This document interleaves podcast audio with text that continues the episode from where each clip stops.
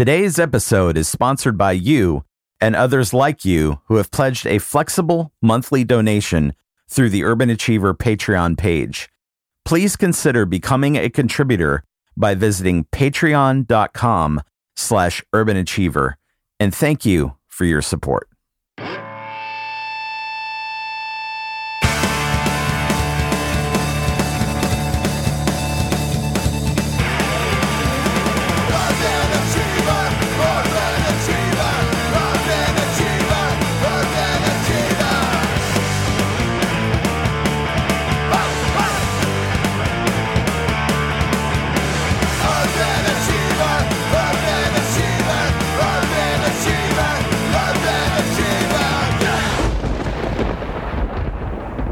What's up, Achievers?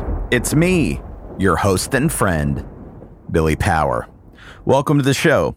Hey, I have an important announcement uh, I want to tell you guys about really quick at the top of the episode here. On Friday, March 4th, in Seattle, Washington, at the High Dive in Fremont, my former Blenderhead bandmates, Matt, Ed, Paul, Tyler, and myself will be performing four Foo Fighters songs as part of a 40th birthday party for Tyler. Uh, there's going to be a bunch of great bands playing, and all the proceeds go to an awesome local charity called Clothes for Kids. I will have a link to the Facebook event and tickets in the show notes. I have not been back to Seattle uh, since I moved away in 2003. Uh, so please come out for a great night of music and fun. Uh, it's going to make a difference. It's going to be a cool night. I'll see you there. My guest this week is somebody who is full of positivity. According to her Facebook page, she is a musician, an artist, a minister, and hugger. I've seen her perform several times opening for the Dropkick Murphys with the band she plays accordion and does backing vocals in, the Mahones. Uh, she is always full of energy and smiles for everybody in the room. And like every other Canadian I've met, she is a delightful human being. Ladies and gentlemen, it's my pleasure to introduce to you Katie Kaboom McConnell. Just give me one more night back Shakespeare Road. Drinking Irish whiskey in that dirty shithole. Give me one more night back Shakespeare Road. Love those rare old times with my heart and soul. Love those rare old times with my heart and soul.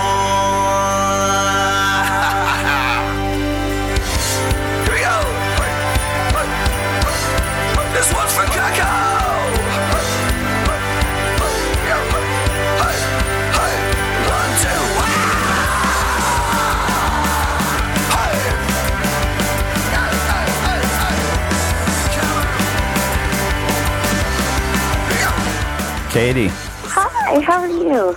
good. How are you? I'm doing very well, thanks. Can you hear me okay? I can hear you just fine. All right, fantastic. Is the weather as awful there today as it is here? well, I don't know. Um, it's not great.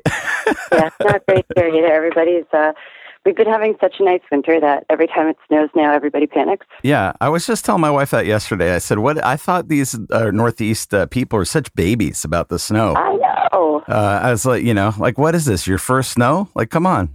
Like, this is supposed to be Canada. And uh, every, every time it snows, everyone like, Mayday, Mayday.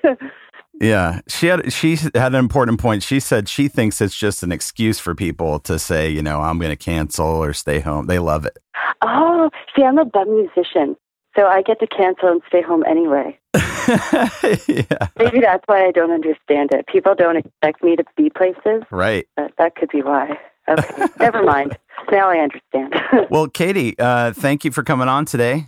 Thanks for having me. Yeah, I we're strangers, so it's a little odd, but um, we'll be fine, I think. Strangers are just friends you haven't met. Right, exactly. Um, I'm always telling my friend uh, Joel, who lives in Hamilton, Ontario, Canada, that uh, Canada, to me, as an outsider, just seems like sort of as close uh, this side that we can get to uh, the promised land. Really, it's just it seems like the land of endless vacations and uh, free long distance. Well, yeah, it's true. I mean, I think I'm one of those few people left that still has a landline. And uh, every time I try to get rid of it, they they give me free things. They're like, no, no, no. You can call anywhere you'd like for free. Just keep your phone. So, please do. And uh, no, Canada's great. Uh, it was really bad for a while. We had a really bad prime minister for uh, almost 10 years. And uh, Finally got rid of that guy recently, yeah? yeah, now he's gone. And not only is our new prime minister great, like he's uh, he's launched inquiries into all of the missing Aboriginal women, and he's welcomed tons of Syrian refugees. Um, he's appointed uh, just as many female council members as male council members, but he's also adorable. like he's just cute as a button, which I know is really, really shallow, but Yeah, it doesn't hurt, you know, if your prime minister's uh, cute. Look at that little face. then if he has to deliver uh, some maybe sour or unwelcome news, it's a little easier to go down, right? Like a little spoon of sugar or something, right? I don't know how to tell you all this. We're broke. Oh, isn't he cute? Yeah, we're broke. It's okay. oh, you can raise my taxes. Okay. Sorry, I know that's incredibly shallow, but I think it makes a lot of sense. I know. So tell me, uh, what area of the country are you from? Like, where do you come from? I live in Toronto. I was born and raised in Toronto, so we're actually Okay. that uh, part of Canada that the rest of Canada generally hates. Uh, not Right. only because we think we're the center of the world, but because uh, we get that lake effect, so we're a bit warmer than the rest of Canada. Oh, So it's quite well, other than Vancouver, so it's quite nice. And uh, other than that, uh, we lived in Montreal for a few years, which is quite cold, but otherwise really nice. And there are a lot of great punk bands out of Montreal, like the Brains and uh, the Irish Nails and Stomp Records, which is uh, sort of the core of Canadian punk. It's like the Mhm. beat of Canadian punk. Uh, and yeah, but we're we're back in Toronto now. Now when you were a kid coming up, like, what was your uh, like? How did you get involved in music? Like at a young, like, was it at a young age, later in life? I think I got my first Rancid CD when I was 12, and that was it for me. hmm the beacon of Tim Armstrong, the god that is Tim Armstrong, and that was it. um, and yeah, I got into uh, sort of New York hardcore, and then like Cali punk at a really young age, and then like at the other end of the spectrum, like Seattle grunge, because my brother and my my best bud Pa Kuzo, who was the bass player for the Mahones for quite a while, Mhm. they were into that. So uh, you know, I got into it really, really early, and uh, I was all about social distortion and rancid and bad religion, and then uh, against me and agnostic front and sick of it all. hmm Those were those were my big go tos. And then I also loved Pearl Jam, which is not at all like those other bands. I remember seeing Pearl Jam at this famous show they played called Drop in the Park. It was like a free thank you to the fans uh, kind of show uh, where uh, he uh, famously, Eddie Vedder famously like climbed the lighting rig yeah, scaffolding. and was uh, hanging from the top of the stage there. And I've been to a lot of punk shows uh, and have yet to see something that crazy uh, rivaled. I've seen Mike McColgan from Street Dogs do that a couple times. Yeah, He's a climber. He climbs stuff. Yeah. It's way up there. I was like, he's he may not make it out alive out of this thing. I'm very nervous. oh, hold on, bud. and then on the flip side, my parents were musical actors um, back before they had kids and realized that poverty sucks. Right. And so, like, we also like show tunes and you know, Bing Crosby.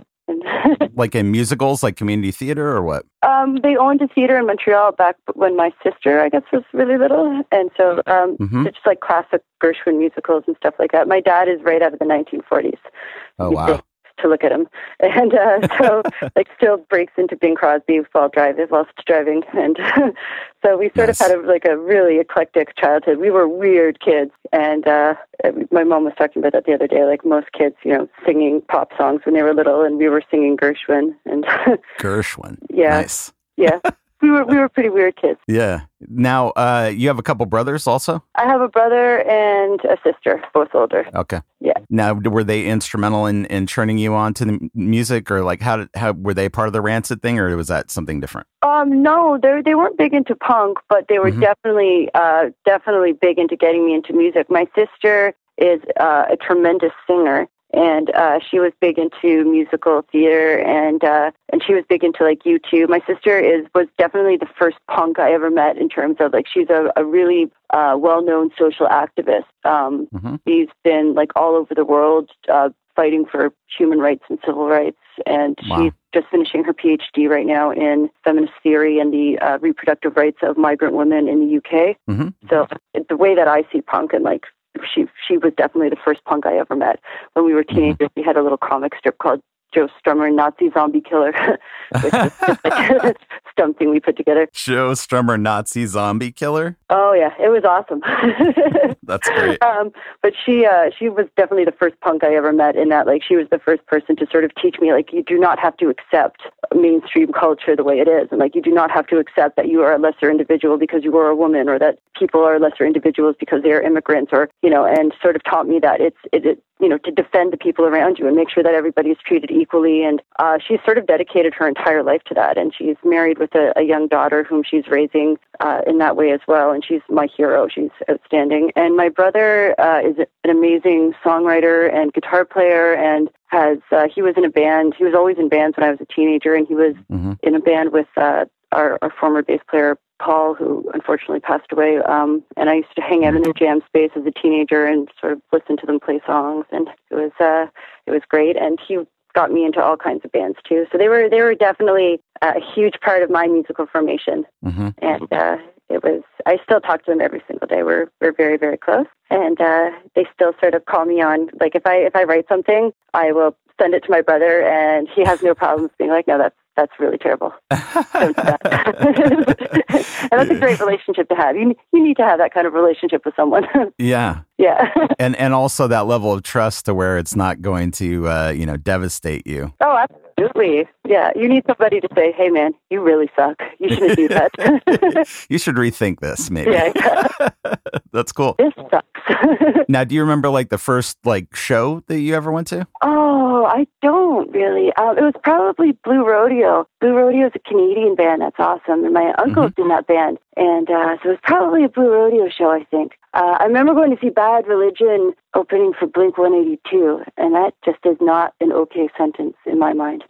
Uh, Why is that not okay to you? I don't know. I just think Bad Religion, like Greg Graffin, is like the best ever, like yeah. in the world. I mean, that man's lyrics are outstanding. Every time I've met Greg Graffin twice, and both times I've met him, I've just been such an idiot. I can't even speak in front of him because he's just so intimidating because he's so unbelievably intelligent. Right. And both times I've met him, I've just frozen. So he'll say, "Hi, nice to meet you," and I'll just stare at him and make him uncomfortable until he has to go away. And he's so gracious about it. Um, so both times I've met him, I've just stared awkwardly at him. But uh, I just, I just wish that they were, you know, they should be selling out arenas. They're, he's, he's such an influential person, and everything he has to say is so incredibly important. And hmm I, I just think that they should be headlining huge tours like that. Yeah. But uh, I think that was one of my first shows, as far as I can. Cool. Yeah, we opened for them in Italy this summer, Yeah. and once again, same thing. And we were hanging out with the band, and such kind people, Mhm. like all really, really nice. Again, very gracious people, and uh, very grounded, very sweet. And then Greg Graffin walks by, and I just stare at him with my mouth open, and he's of like, "Hi, how's it going?" And I just. Hey. That's Katie face, I'm I'm trying. Hello, sir. yeah. Uh, no, I wish I wish I had said hello, sir. I just stood there, my Yeah. mouth open again. Sure. yeah. That's cool. How did you like? Were you playing instruments when you were little? When your parents were doing musical theater and that kind of stuff? Like, how did you end up playing? Uh, we took classical piano when we were little, so that's Okay. pretty well the accordion, just sideways. Yeah. Yeah. and uh, that's how I, I guess I sort of had the basis for the accordion with Mhm. classical piano. All right. Cool. I played classical piano too, actually. Oh, cool. Um, playing the little uh, those little tan books with all the musical. Uh, Yeah, yeah. Clementi, I used to play all the time. Was the one that I liked, but I remember those. yeah, yeah. So you were playing piano and uh, you took lessons. Then when, like, when did you decide? Hey, I'm going to pick up accordion because it's sort of a non-traditional punk instrument for sure, right? Well, that actually was Finny's idea. I was working corporate at that point. I'd been in uh, pension and benefits hmm for quite some time, which was by no means Oh man. uh, a dream career, but uh, I enjoyed it. And at the time, I was actually working for a media company in Toronto, and Finny's accordion, still plays with the Mahones, Michael Grady, our tin whistle player. Mhm. Um, he was playing accordion with the band at the time, and uh, Finney had set up a, a, a different tour for him to go sort of lead his own band doing this cool project. hmm And he asked me if I'd be interested in playing accordion with the Mahones, and I thought he was just nuts. and uh, here I am. he's a persuasive guy. Yeah. yeah.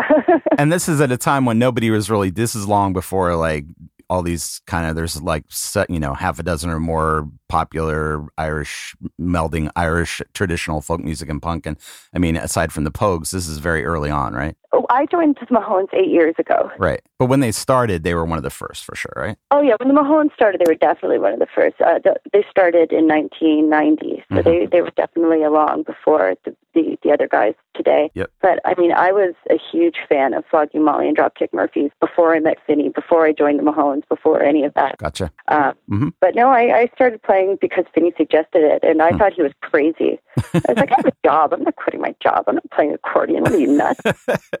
Here I am. He just wanted you around more. That's what what I would think, right? Well, he used to go on tour, and I would miss him so much, and I would be so heartbroken. And um, this really has been just such an adventure and so wonderful and I can't believe this is my life and the friends I've made and the places I've been and the things I've seen it's it's just been such an adventure and I'm so grateful and it's really a dream come true. Now, for the people who are listening that don't know, Finn is the singer guitarist uh, in the Mahones, is your husband. Yeah. And uh, how how did you guys meet? We were at a bar in Toronto called the Bovine Sex Club, mm-hmm. which, despite the name, has nothing to do with cows or sex. It's just a really famous punk club. Yep we both hung out there. We had never met, but one night I was uh, in the back room having a cigarette back when such things were legal. Right. And I felt a sharp, this like sharp pain in my leg, and uh, his cousin Rory had bit me in the leg, and that's how we met. what? like, I kid you not. Um, yeah, his cousin Rory came up to me and bit me in the leg. I was like 19 too. Wow. And his cousin Rory was in his 40s. And yeah, he came up to me and bit me in the leg in a bar. And Finny was like, "Oh my god, I'm so sorry." and that's how we met. An apology for a bite. That's that's uh, right. So guys, that's that a works. that's a singular uh, story I've up to this point not be, be, uh, become acquainted with. So thank you. Uh, well, that's the song "Drunken Lazy Bastard" is about Rory. Nice. And he's actually a wonderful guy. I promise you. Like that that story makes him sound awful. He really is a wonderful, wonderful man. Yeah. uh, he was just really drunk that day. No, I'm not excusing that. It was uh, just an odd situation. yeah, for sure. Now, um, have you given up smoking since then? Yes, I've given up everything since then. right. Uh, that was post. Sorry, that was sort of before my drinking really came into its own. Mm-hmm. Uh, yeah, I've, I've quit since quit smoking, drinking, everything. Yeah. Tell me about the whole drinking thing. Like, how did that? What, what happened with that? When you join a band, everybody gives you alcohol for free. Yeah, and tickets, some tickets in lieu of compensation, right? Usually. the problem with being Irish is that yeah, you can outdrink everybody in the room. Like I've been on tours with like I'm the only woman on a 25 or 50 man tour, and I'm drinking everyone under the table, you know, and yeah, it's uh, it's not a good thing, and it runs in my fa- alcoholism runs in my family, and I just got to a point where it wasn't fun anymore, but I um I still wasn't stopping. So uh, I quit on September 29th, 2012. Wow. So it's uh, three years plus now. And um, yeah, I'm, I'm, very grateful for it. I love I love not drinking, believe yeah. it or not. No, I do believe it. I, I quit about a year ago. Hey, way to go. Congratulations say a year, a year's a big deal. That first year is the hardest. If you can get through that first year, you can get through anything. It's amazing how many social constructs revolve around grabbing a beer with a friend who's coming from out of town. I know. You have to, you really have to re program your mind. And it's people don't realize it. And the worst too is that your friends have to sort of reprogram or your friends think they have to reprogram. And the worst is when your friends are like i guess we could go to the movies or something. Coffee. That's usually yeah coffee. Like you guys can still drink. I just can't. Yeah. um but as you go on, it gets so much easier and easier, and now it's great. Yeah. Like now, now it's super easy. Now I don't even I don't even think about it anymore. Like it's just become completely. It it doesn't even occur to me anymore to drink. I, do, I don't want to, and the things I get done, my God, it, it, it's unbelievable. Like yeah. it, I painted my bedroom on Sunday because I felt like it. Yeah. I woke up, painted my bedroom. Nice. I got it done. like you know, before on a Sunday, I if I was lucky, I'd be up at three. Right. Yeah. So it's uh no, it's great. I love I love the way things are now. Did you go through like a program or any of that kind of stuff, or did you just I just? Did I did. did. I went through AA because mm-hmm. um, I tried to quit on my own several times and just made it way worse. Really? so much worse. yeah. Because what I would do is I would um I would like I would tell myself I was quitting, and so then I would stay sober for anything from like a day to like three weeks to like a couple months, hmm and then I would reward myself for staying sober for that long, or I'd be like, I don't have a problem. Right. Like I just didn't drink for three months. Clearly, I'm fine. And then I'd like go on like a week long binge. Oh wow. So, well, you know, or like not like a week long binge, but like I'd get really drunk because you know I hadn't hadn't drank for for a long period of time. So uh, then I would make it way way worse, and uh, so I, I repeated that pattern for a while. But my biggest problem, and like people didn't know because I I was really good at hiding it, hmm um, and I was high. I was still pretty highly functioning, Right. but my biggest problem was I I was really tormented by it. It really depressed me, and uh, I didn't I uh, I didn't want to be that way anymore. So I finally one day just uh, had had it, and I went to AA. And on my at my first meeting, I met a man who lived on the other side of the country who just happened to be there to break things off with his boyfriend, and uh, he became my fairy godfather. Wow. took care of me. And uh, yeah, and since that first day, everything has been fine. Well, everything's been wonderful, actually. That's awesome. And now I, I got accepted to do um, count, uh, addictions counseling at a university here in, in Ontario, Oh wow. help people out. That's super and I always cool. encourage people too on Facebook, like if you're having a hard time, send me a message. Yeah. Because uh, we're all in this together, you know. Nobody needs to suffer alone. And uh, I wish when I had been having a hard time that there had been more people to talk to. Yeah. Because I was so ashamed and I felt like so like just like an outcast and I felt like I was being judged and I just felt so terrible and um, I don't want anyone to ever feel that way. Like if you're having a shitty time or you feel depressed or you feel dark, just write me a message. I've been there. You know, there there's a way out. Yeah. And I think that people that don't struggle with addiction, I'm not really, I don't, I didn't have to go through that kind of thing. I just quit cold turkey and was pretty much done. Although I do have some of that history also, so it made made me nervous to not, you know, go down that. path. But um, but I I feel like people that don't have that are not empathetic with the fact that for some people they just associate with fun and celebration and whatever. they they don't understand that this like ruins people's lives that they have these kind of struggles. So they don't. It's tough for them to empathize and understand that you know like hey this isn't associated with good things for me. You know like it is for you. Yeah, well, I mean, again, it runs in my family, so I've seen it. Like, I've seen some people go through some bad stuff, and I was pretty lucky. I mean, I, I got out fairly unscathed compared to some people that I know and love, and compared to some people that I knew and loved. hmm And uh, and yeah, no, it, it can be awful. And then like, there's some people like Finny, like Finny can have a pint of Guinness, and then he's like, no, I don't want any more. I'm like, what are you doing? That's not how you have fun. That's not how this works. You go until you can't go anymore. I don't understand. like you're supposed to have the case, and I, I so it's it, like it boggles my mind how people can have a sip of a drink. I'm like what? yeah. Does he keep it around the house? Is that like a pro? Like you- No, it's it's all like an elaborate ruse. He doesn't even drink at home. I gotcha. Okay. And we have a uh, I have a, a beautiful stepdaughter, Mhm. and uh, she lives with us full time. Yep. So uh, there's actually we have alcohol in the house, but it's hidden away, and Finny doesn't drink in the house. Gotcha. Yeah, we we and also like I clearly can't drink in the house. really, like we we bring out the beer when there are guests. yeah. Yeah, Now, did you adopt like a vegan diet also? Did you go vegetarian or something? I, I have in the past. I did. I tried it out last month for a Mhm. month because I've had some health problems lately, and I thought that um, veganism might help just in terms of balancing hormones because there's a lot of hormones in meat and dairy. Right. Uh, but it did not work, and I lost too much weight too quickly. And also, cheese is delicious. Yes, that's true. Uh, so, eh, not anymore. I'm back on the on the dairy. I had two dates with breakfast. They were delightful. nice. they really haven't, uh, and I'm vegetarian uh, also for health, and and uh, I'm getting older, so I got to take care of myself here. Yeah. But uh, but they haven't really wired. You know, they have all these fake meats and all this stuff, and and they've done pretty good with that stuff, reasonably well. But the the cheese is something that they really have not gotten down yet. You know what? I don't even think I eat that much cheese and dairy. Like I, I don't think it's too too much. It's um it's mostly for me it's the baked goods. It's the pastries. Yeah. That's that's where that's where it really hurts. You're like this gluten free bread is not cutting it. Yeah, I really, I really need pastries.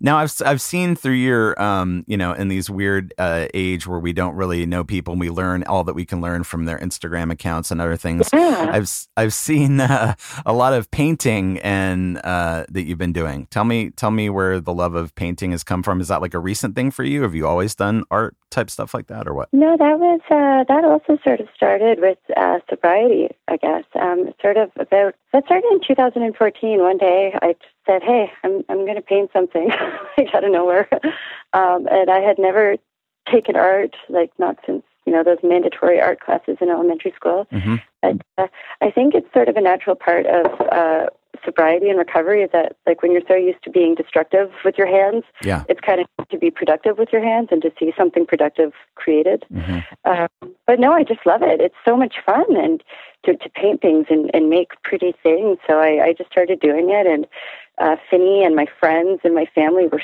so, so supportive. And again, my family are like pretty cynical Irish people. Like I love them dearly. We're really close. But like if I do something and it's shit, they will tell me. Like they will be Like, like, what are you "Hey, doing here? not that you have a day job, but if you did, don't don't quit it.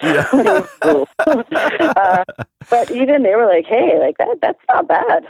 yeah. so uh, I decided to pursue it, and I just I love it. It's uh, it's really cathartic. It's it's lots of fun, and uh, my stepdaughter is an artist as well. So we have this um, this tradition because she's like a dark, cynical little thing too. It's awesome. so we have this tradition where on Friday nights we watch like really uh, gory horror movies and and paint, and it's super fun. I, f- I find it hard to buy this whole dark and cynical thing. You present yourself as I. The first time I ever saw you on stage was in Nashville with the Dropkick Murphys, and all I thought was, "Boy, she's really happy about something. She's really Oh, no, smiling like, up there." I'm super upbeat and happy. I just mean like you know dark sense of humor, or Right. you know like we we enjoy disgusting gory films and and uh, uh, you know inappropriate jokes. nice. But no, no, I'm a super happy person. I mean, how how could I not be? yeah. Life is awesome. That's cool. Um, something I want, and I think I mentioned this to you when I originally contacted you. Something I was curious about, um, at being a person of faith who basically came up in punk and you know grew up going to see the Circle Jerks and and all that kind of stuff. Um, there seems to be kind of an opinion that in punk that like um, faith and punk are sort of oppose opposing ideas maybe.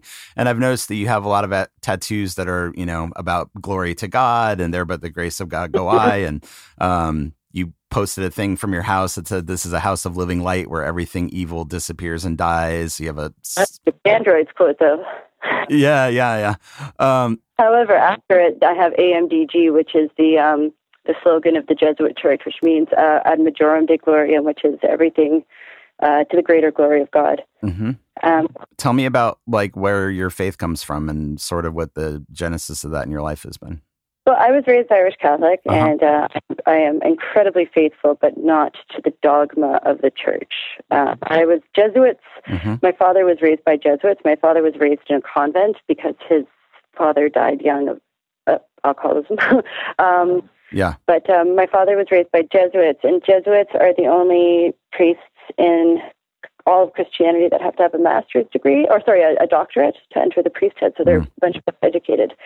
Uh, pope Francis is the first Jesuit pope ever. yeah Um, do you love that guy I do love him. He's got a long ways to go. hmm But in terms of, I mean, this guy is not a revolutionary political leader. He's still a pope. yes I mean, I think people expect a bit much from him. Let's face it, he's still the leader of a fairly archaic religion. definitely Uh, Mhm. Like, but he's, uh, you know, he's he's still he's, he's not doing too badly. I just want him as my publicist. I feel like he'd be a great publicist if this Pope thing doesn't work out. you have a, a problem, like a you know a bad uh, history, is something you're trying to rework and uh, rework the image. That he's your guy for sure. well, and the thing is, yeah, exactly. Like people people are, I think, are expecting a bit much from him. Comparatively speaking, he's fabulous. Yeah. But oh yeah. comparatively, given the context of the situation, he's doing a great job. Uh, obviously, there's quite a lot that needs to be changed. There's quite a lot that needs to be overhauled, Mhm. and the entire the entire thing is is flawed. The entire organization is flawed. The entire organization was based and, and founded on on flawed ideals and Mm-hmm. on on corruption. It's it's ridiculous. Um, that being said, like it's sorry, it's it's such a loaded question. I could rant for hours. I I'm not afraid of the rants. I mean, there's so many like I there's so many there's so many ways to answer it. I'm incredibly faithful, um, and I'm very content in my faith, meaning that like I believe very much in in God and the and the the spiritual connectivity of of everybody. And by that, I just mean that you know every person is a manifestation of of a higher power. So basically, be nice to everybody and chew with your mouth closed. Hmm and like that's really all that matters. And uh beyond that like i mean i could rant for hours about the you know the anthropological con- constructs of the church and what's wrong with it and how i think everybody needs to read more Reza Aslan books and and so on and so forth and about how everything is really just a judeo like judeo-christian cults and and the offshoots and the abrahamic religions and so on and so forth but really in the long run um I was just brought up to believe that, you know, every person you meet is a living manifestation of God. Mhm. So you need to treat every single person you meet with the utmost love and respect and chew with your mouth closed. Nice. Yeah. Yeah, I'm going to uh, Israel next month. You have any uh, suggestions on the Oh anthropological my tip? No way. I used to. Ma- it's That's funny. I. I used to manage a band called Man Alive. That's one of the only punk bands from Israel, and uh, and they're good friends with that band, Useless ID. A lot of times when punk bands come to Israel, they play with them. The singer Jamie uh, runs a studio in Tel Aviv, and uh, he's invited us to come stay, and I'm excited. Cool. Yeah. Well, are, are you going to do all the tours? Well, we're gonna do we're gonna do the uh, I live here. This is where you should go tours. That's going to be so much better. yeah, yeah. you know, obviously, like I would, I would love to go. I would love to go. Um, I just got a big bottle of holy water from the Jordan River Mhm. delivered. We actually, believe it or not, have a holy water font Nice. at our front door so that we can bless ourselves as we leave and enter cool. the house. Yeah. And of course, my 15 year old stepdaughter, who is an atheist, is like, "You guys are ridiculous." what are you doing? I think there's like uh, I think something in the modern times that's sort of been lost, and and is that and I grew up sort of like Presbyterian and and that kind of thing. Um, but I have like a very like a huge I have a huge collection of rosaries. I have a Mary tattoo on my Oh, me left too. forearm, and I think that like uh, like we go every year to St. Patrick's in New York and and uh, try to have a quiet moment there over the holidays every year and that kind of thing. And I think that like in the modern like church and everything's so like technology and all this kind of stuff that like there has lost kind of a respect for that like liturgy and those types of things. And I think that there's such a connectedness with those things that I appreciate. yeah. You know, Well, there's comfort in, in ritual, you know, and right? the the idea of the blessedness of water that sort of that goes there's so many different religions like that transcends so many religions and so many so many centuries of faith like that hmm and uh even when I say like you know my stepdaughter's an atheist and that's cool I don't care. Like Mhm. and I she and I talk about that all the time. If uh, we both agree on this one great thing which is if she's an atheist and doesn't believe in God and if I do believe in God and I believe in an omnipotent God hmm then it really shouldn't bother us what the other one thinks, right? Yeah. so we've agreed on that. We're like, doesn't doesn't it seem ridiculous to you? Like, if you don't believe in God, then shouldn't you just think it's kind of sweet that I do and just pass it off? and like, and if I do, shouldn't I just think it's kind of sweet that you don't and pass it off? Like, Yeah, yeah, it's kind of it's kind of silly that people fight over this, isn't it? it is. we we've come to an agreement on this, and we just like, eh, why do people care? it's i think it's hard because they're constantly uh, all the voices out there in the ether are constantly trying to pit us against each other and convince us all that we're at war with each other yeah. uh, instead of finding those things that are commonalities which is sort of what i'm obsessed with is uh, yeah. those themes those things that we that uh, that we can all appreciate about each other those things that um, i don't know Oh, does that make sense There's a book for you. There's a book called The Pagan Christ by Tom Harper, and it's uh, an examination of all of the commonalities of symbols across um, all of the faiths, including like the pagan faiths of old. hmm But, uh, pick that one up. It's a pretty cool read. nice yeah check that out sure Um, yeah, no, like yesterday we fought about who got the last M&M. That was a valid fight. who won that fight that's what i'm she strong-armed me and won. it's like some wrestling Totally involved. Wow. She's sneaky. but uh, that, that's a valid fight. Existence of God, not so much. That makes me you fighting uh, and and uh, makes me think about. I recently uh, heard about how you got your nickname. You want to tell me the story of how you became t- to be known Katie Kaboom? Sean Ryan, Sean Riot Ryan, our bass player, uh, he uh, he coined that one.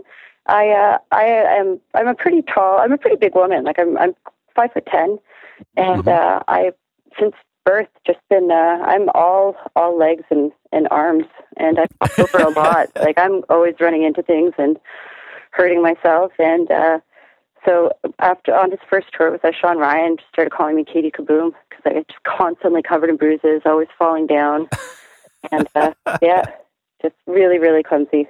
I'm amazed that you're uh, so willing to to uh, get down on your knees and to throw yourself into stuff. I would be afraid. I'm sort of clumsy, and I would be afraid that I would not pull that off. Oh, it's going to happen anyway. I might as well just, you know, own it. Just go get down there. yeah, might as well own it and try to make it look planned, you know. really, Yeah, yeah. choreography. Yeah, that's cool. So now, what's the deal with uh, like what's the state of where you're at with the band and all that kind of stuff? You're off the road right now, and then like, what's the plan? We're off the road. I have to have some breast surgery uh, this or next week, rather. Um, unfortunately, one thing they don't tell you about playing accordion is it really mess messes with your breasts. Hmm. Uh, so I'm having some. I, I unfortunately have a breast mass that I have to have removed. Um, so I have some. I have to do that. Uh, we have some huge news we're going to be announcing this week. Two big announcements.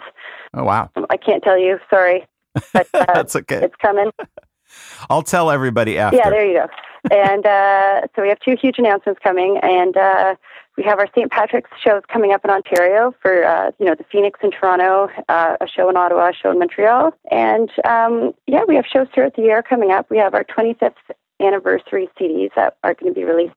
Twenty fifth. Wow. And uh, and yeah, so lots of stuff coming, and uh, again, those I think those announcements are going to be pretty exciting once they come out.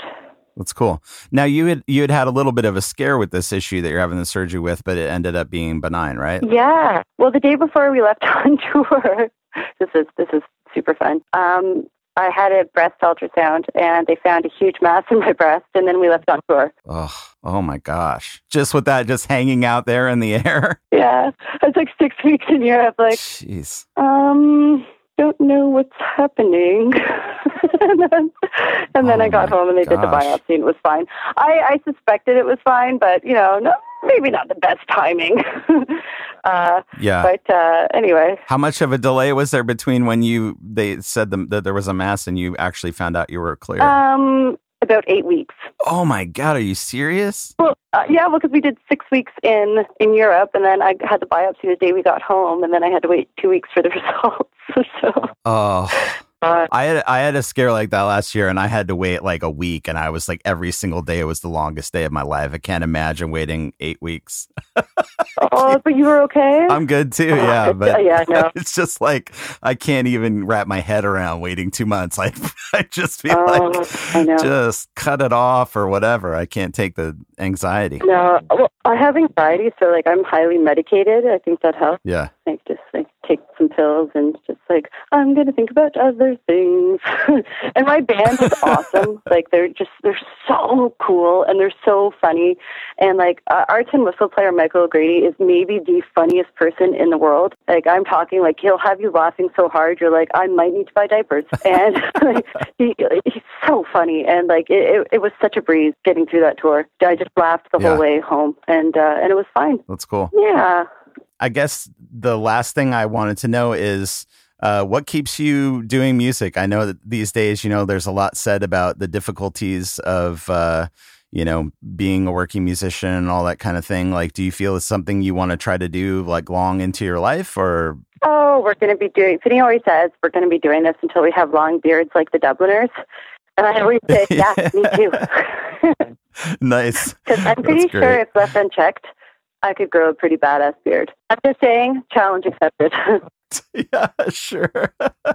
There's got to be something I can take to make this happen. I'm just saying, I think there is. I think you're right.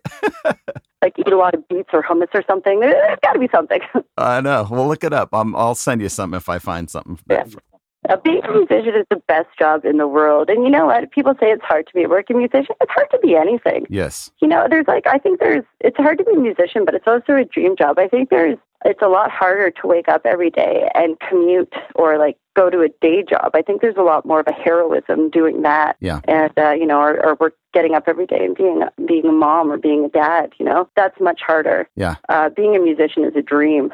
I'll take that any day Yeah. over over other jobs. I agree. I think once you've had a straight job like that, it's uh, makes you appreciative of uh, not having to do that anymore.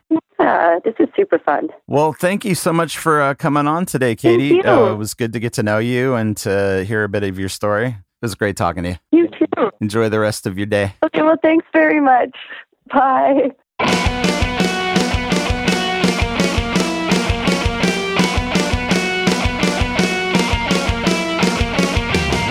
Katie Kaboom, everybody. Wasn't she great? I, there must be something in the water up there in Canada. I don't. Why are they so delightful and happy and wonderful? I don't get it. anyway, uh, the one of the surprise announcements from the uh, Mahones this week was that former Dropkick Murphys bagpiper Scruffy Wallace is joining the band. Uh, he will be recording with them in the studio and on upcoming tours. Uh, pretty cool. The band is celebrating their 25th anniversary with a new best of album.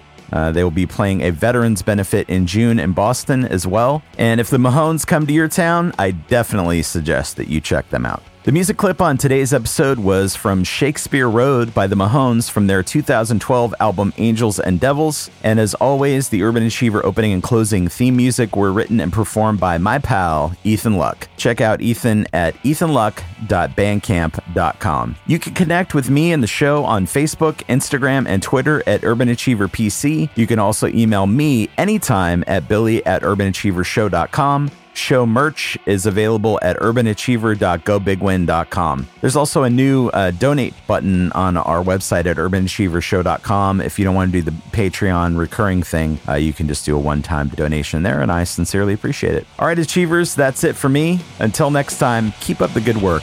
I'm proud of you.